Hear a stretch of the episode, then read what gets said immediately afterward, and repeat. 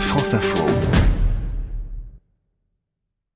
Seul Français engagé la semaine dernière à Bethpage dans la grande banlieue de New York sur l'USPGA, deuxième tournoi majeur de la saison, Mike Lorenzo Vera a bouclé la première journée à la quatrième place avant de céder du terrain, puis de se redresser le dimanche en rendant une dernière carte sous le par. Contrairement à Tiger Woods, le Français est allé au bout du tournoi pour accrocher une superbe 16e place qui l'a propulsé au centième rang mondial, presque le meilleur classement de sa carrière. Une juste récompense pour pour ce Basque, travailleur acharné qui tourne autour de la victoire depuis près de deux ans sur le Tour européen.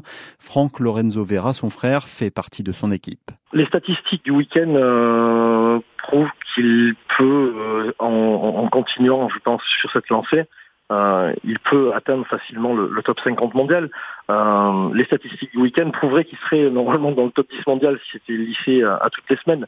Donc c'est un, super résultat et c'est la preuve que le travail, euh, la construction de staff a été faite de manière euh, impeccable. Depuis deux ans et demi, Mike Lorenzo Vera s'appuie sur la cellule de six personnes qu'il a constituée autour de lui. Son entraîneur, l'Irlandais Justin Parson, disciple de l'ancien technicien de Tiger Woods, son préparateur physique Kevin Duffy, qu'il partage notamment avec Jason Day et Tommy Fleetwood, la préparatrice mentale Meriem Salmi, connue pour travailler avec Teddy Riner, sans oublier son cadet ou encore un spécialiste suédois dans le traitement des données scientifiques, et puis son frère Franck qui assure donc le lien entre les différents acteurs. Les résultats sont au rendez-vous et le jeu de Mike Lorenzo Vera n'est plus le même. Il y a beaucoup de choses qui ont changé dans son swing, beaucoup plus de précision dans le travail, beaucoup plus de physique qui permet surtout de pouvoir produire plus de puissance avec moins d'efforts fournis et surtout le mental physique a, joué un énorme rôle dans son évolution et qui permet de supporter en fait l'évolution du travail technique. La vraie évolution, c'est que c'est un garçon qui s'est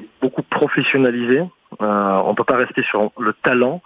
Son talent maintenant, c'est de réussir à, savoir travailler correctement, beaucoup et bien. Mike Lorenzo Vera a définitivement tourné la page douloureuse de sa rétrogradation deux ans après son arrivée sur le Tour européen, il y a maintenant dix ans. À 34 ans, il peut envisager l'avenir sereinement avec un petit regret, celui de ne pas avoir fait les bons choix plus tôt dans sa carrière.